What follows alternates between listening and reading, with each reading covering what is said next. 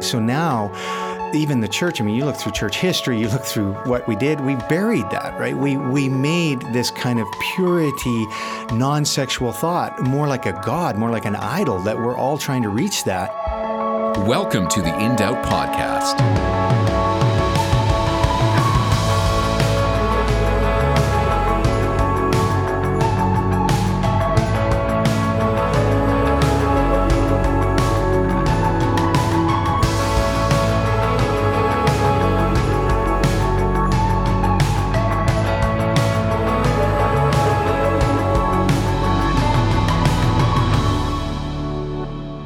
Welcome to the In Doubt podcast. I'm your host, Isaac, and we have an exciting podcast for you today. Uh, last week, we had actually taken a break from Love and Lust uh, because two weeks prior to that, I was definitely sick with the flu and I wasn't able to record. But this week, we were able to complete our series on Love and Lust, so that's uh, that's awesome. Um, if this is your first time listening to the In Doubt podcast, welcome. Uh, we on this podcast we dig into multiple different uh, issues and topics that usually arise in in most young adults' lives, and really all demographics actually. Our purpose is really to help people gain a biblical understanding or perspective on the multiple different things that happen in life uh, anything and everything from sexual addiction, which we've been looking at in our current series called Love and Lust, uh, to homosexuality, transgenderism, careers, identity, whatever kind of comes up in life, the different issues.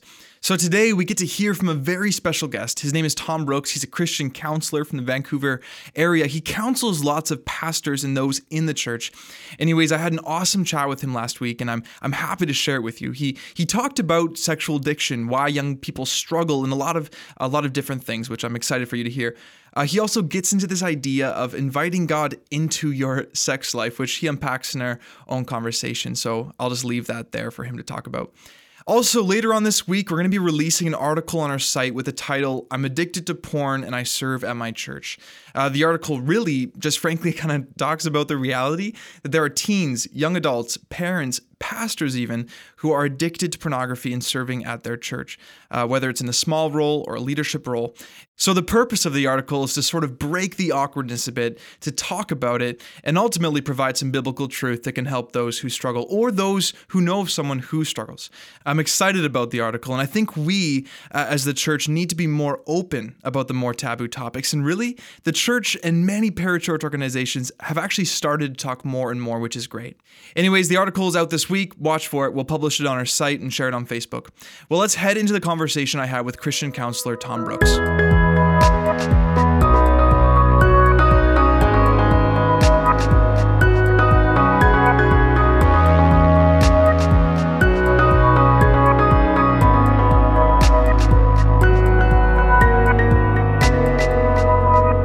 Me today, we have Tom Brooks, who is a Christian counselor based out of Vancouver, and he owns Solutions to Life Counseling. So he counsels uh, lots of Christians, non Christians, people in the church, pastors even. And uh, we're talking today on sexual addiction. We're in a series right now called Love and Lust, where we're really looking at uh, what does the Bible say about sexual immorality? What does the Bible say about sexual addiction? And and what can Christians do if they feel that there is a, a if they're struggling, if there's a problem there? So that's what we're getting into. But uh, I've known Tom Brooks for for a while now. He actually goes to my church. Uh, he actually stepped into the associate pastor role uh, recently as well.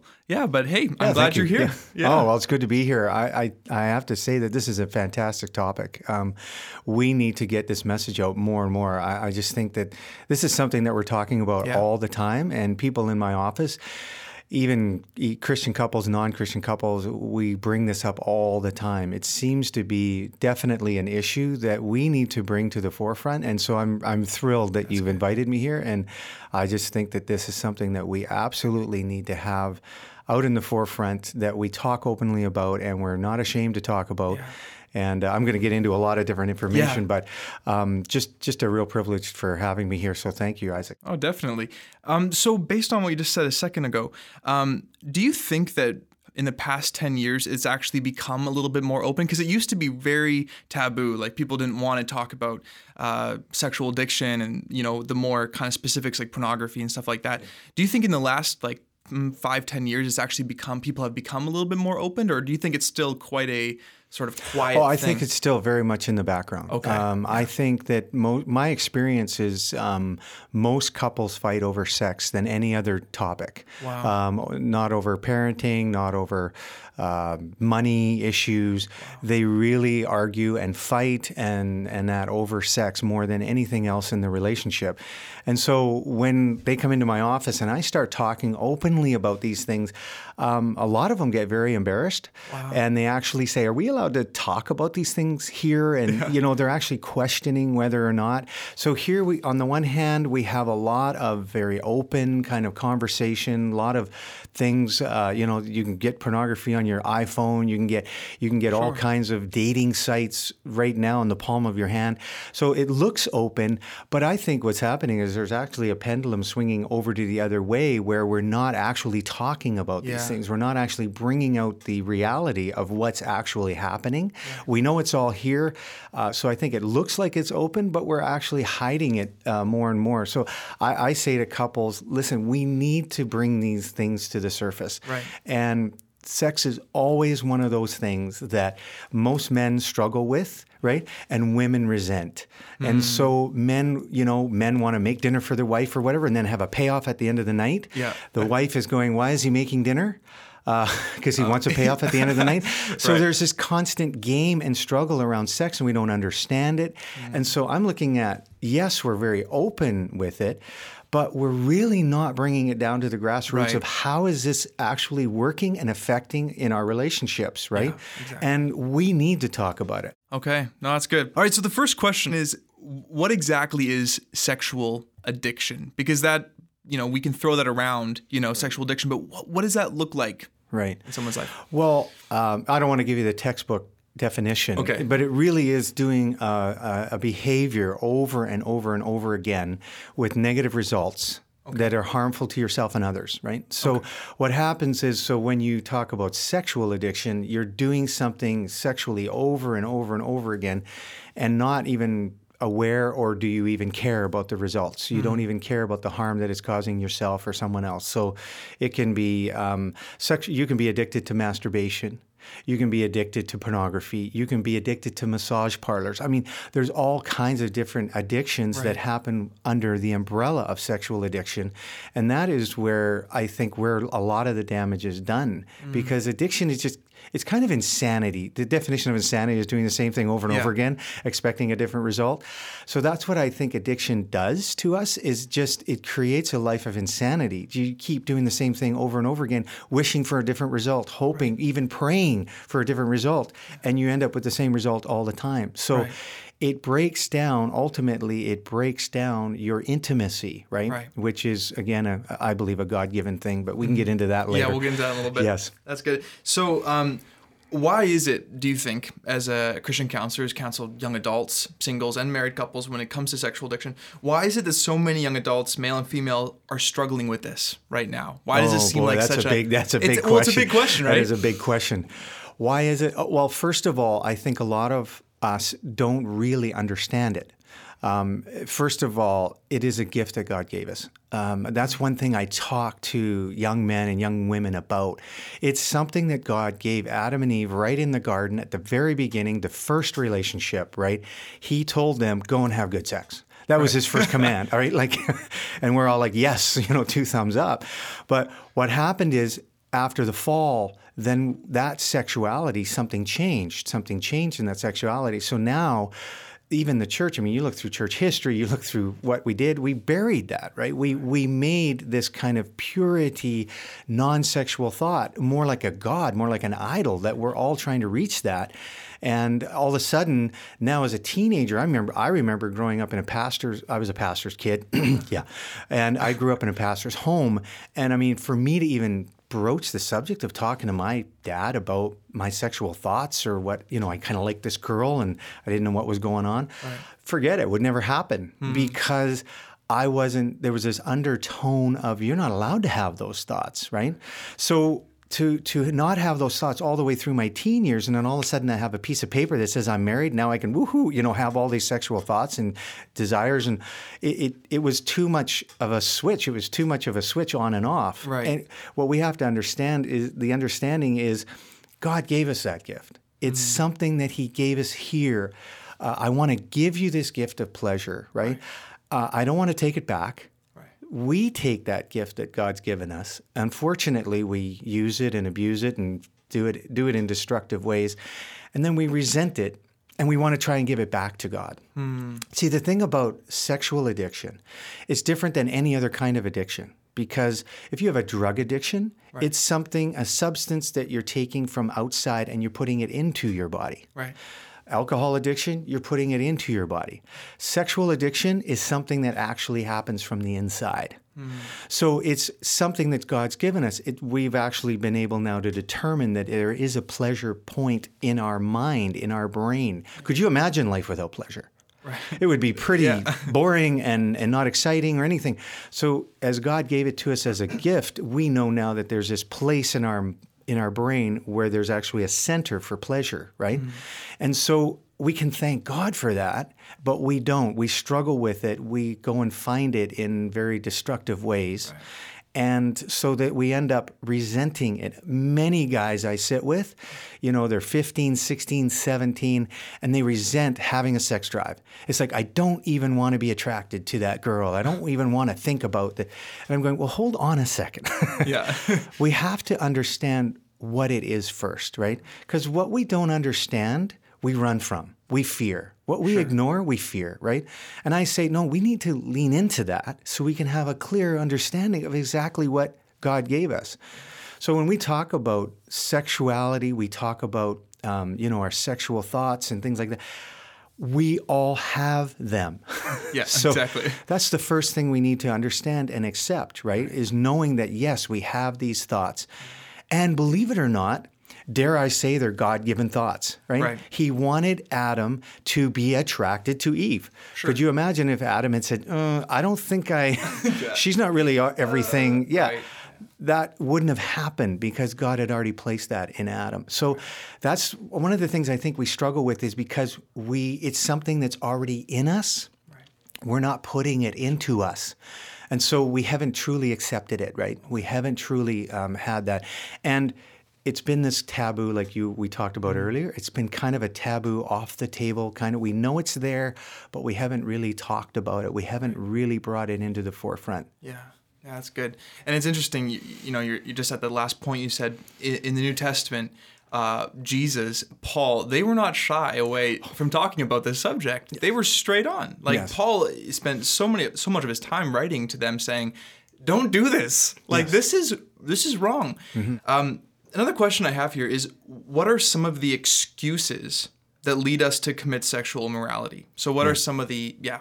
Well, some of the things, yeah, excuses. What causes us to wander? Yeah, um, and some of the one of the reasons, some of the reasons why we do struggle with this is because there is uh, there's an element of loneliness that happens in our lives, especially when we're living a parallel life. You know, if you're if you're staying up late at night and you're watching pornography, well, you're not talking. You know, your wife says, "What what were you doing staying up so late?" You, well, I was you know watching a show or whatever, right? And so we end up actually lying. We end up deceiving. We we can't stand the fact that we we're doing that.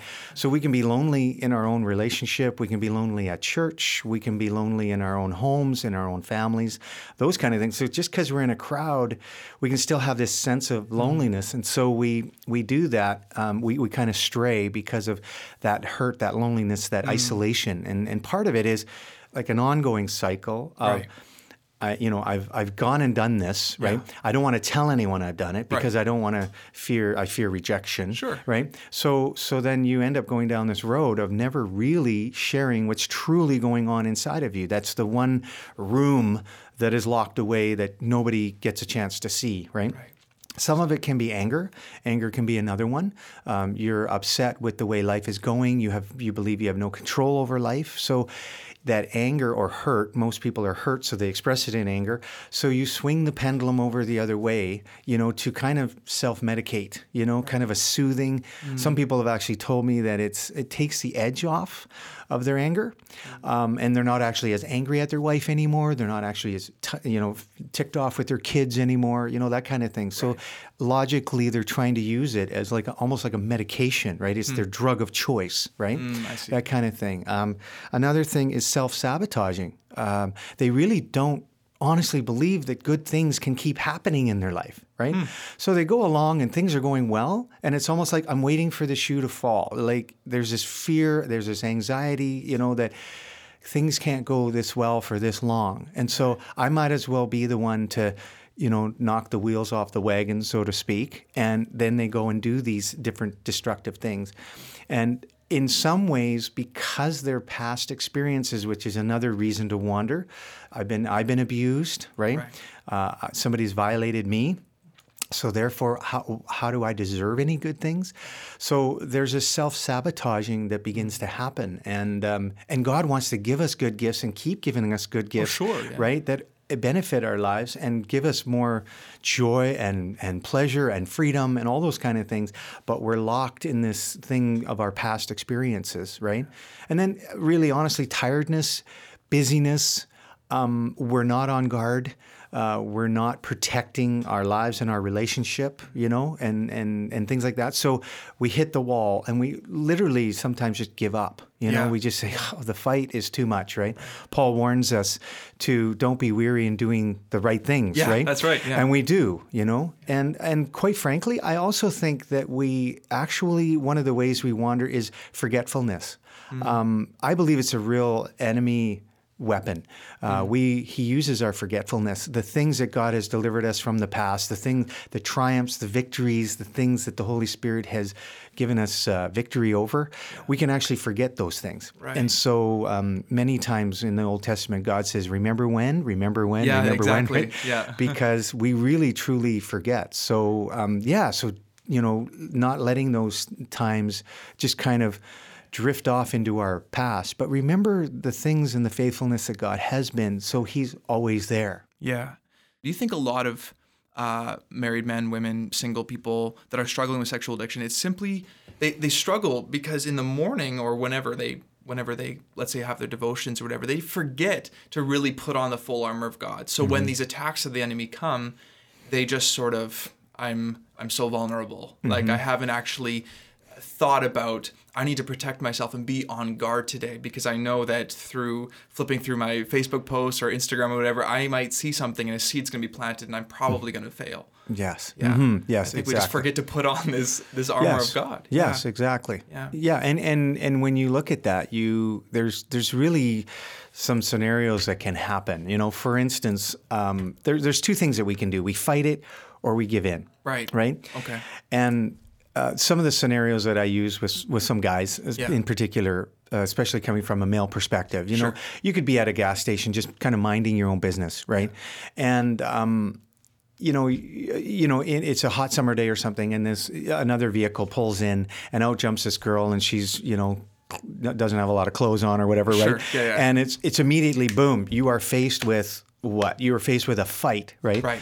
And so what happens is uh, like what I used to do. I used to fight it. So I used to, you know, put my hands over my eyes and look down on the ground and go, okay, I can't look, I can't look, I can't, you know, I'm, I'm sure. trying to say this thing to me, um, but I'm looking through my fingers and I'm look, still looking at her and all this kind of stuff, you know. So, am I winning that battle? No, I'm not winning that battle.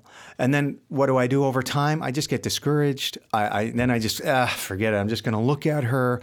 I'm going to objectify her. I'm going to burn her memory into my mind, and I might go and masturbate or something later to that to that memory, to that image, right? And so both of those things to me are very destructive and very discouraging because it makes it about me. Right. right. And what you were saying is, what about bringing God into it, right? Yeah. And so what I help guys with and myself, I continually do this, remind myself to literally pray for this person. Like to literally invite God in to the moment of my weakness, mm. to the moment of my fight. Because you know what? It's not just my fight. I cannot do this alone, right? right. So in our weakness, He is made strong. That's right. right. So many times we go to God and ask for forgiveness after something we've done. Right. What about inviting God in right now, right in this moment? So, literally, I begin to pray for this girl. I literally pray for her. I pray for her family. If she's not a believer, um, God, would you intercept her life? Would you intervene? You know, that kind of thing.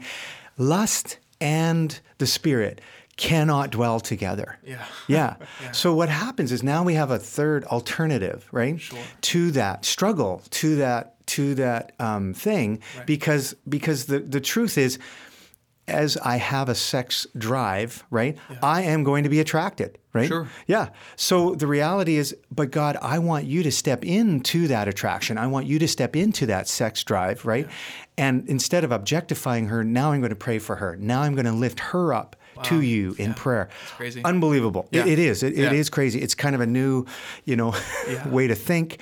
But more and more guys, more and more women too, are getting victory over that because they're reminding themselves this is now the new way that I want to try and right. do this is inviting right. God in and letting the Spirit take over instead of me. Yeah.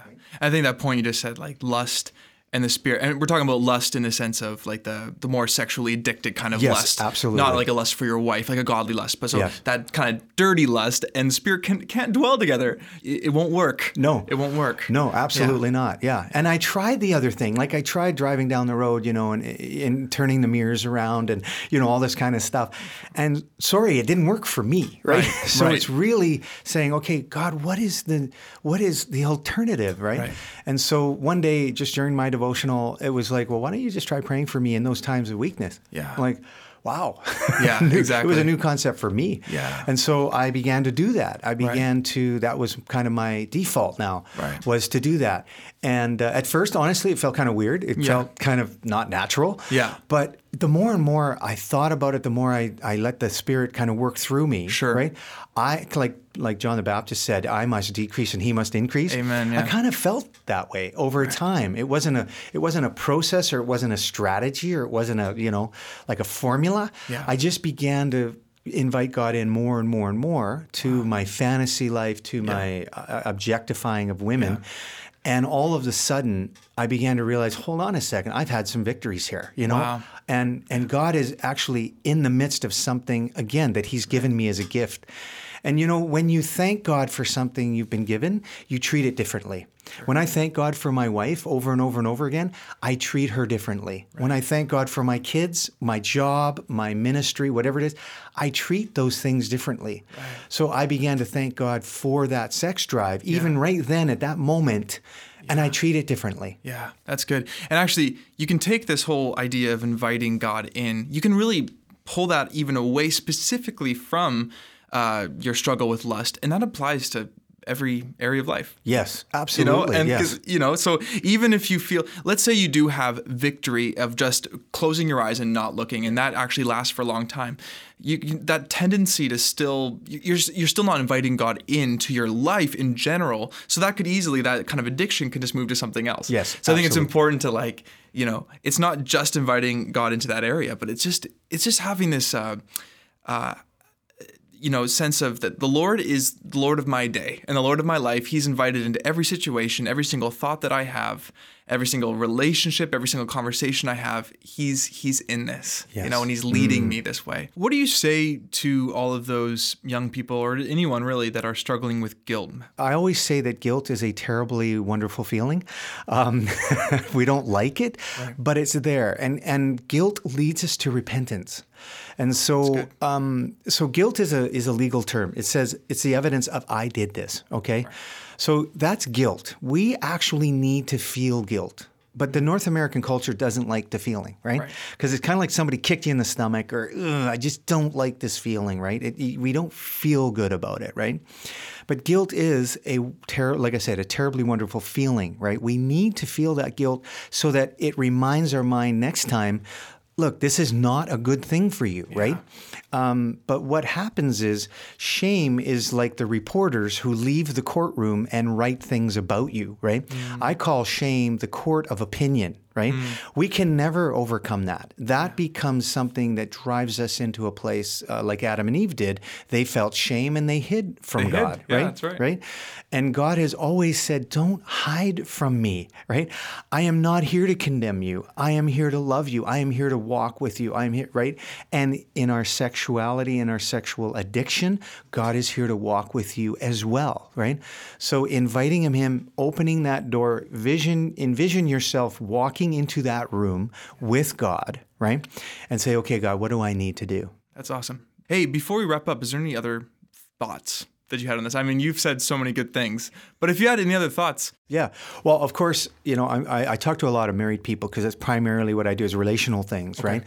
But um, I, one thing that honestly bothers me, I don't know why we are not setting a sexual revolution. You know, you know what I mean? Like, right.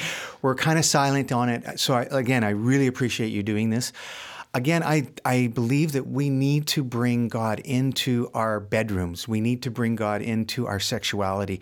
Holding your hands with your spouse, right? And praying and saying, God, let us have a, a wonderful, healthy sexual experience, right? right? Let us truly be open and honest. Let's not use sex as a game. Let's not use sex as a tool, right? Let's use it as the gift you intended it to be. Mm. Because women, believe it or not, are just as sexual as men right? But they don't express it in the same ways, right?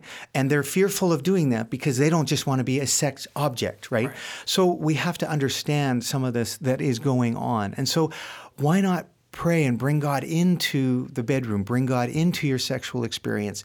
Read the Song of Solomon, right? I mean, God did write a book about sex, right? So he wants us to enjoy that. He wants us to, I believe, set the sexual tone for society. Could you imagine talking to other friends or family members and saying, man, my wife and I, God has just blessed our sex life. He's, we don't talk like no, that, right? We don't. We, we have a healthy, vibrant sex life. You know, it's almost like can't talk about that. Yeah. And I'm saying, no, bring that out to the foreground. Bring that out into the open, right? Well, thank you so much, Tom. That was that was amazing. Again, this is uh, Tom Brooks. He's a Christian counselor, uh, owner of Solutions to Life Counseling. Thank you so much, Tom. Thank you. Awesome.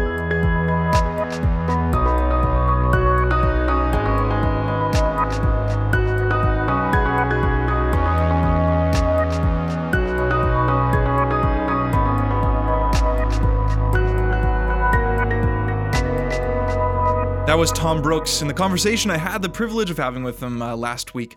Also, if you have any questions about what Tom or I have said, or any of the guests that have been on this Love and Lust series, ask us. Head on to our podcast episode page and comment underneath it, or just shoot us a message on Facebook or on our site under the contact uh, page as well. I find that talking about topics such as sex, sexual addiction, pornography, love, whatever, there's always lots of questions, but also ideas and beliefs. Uh, so, yeah, ask us or tell us even.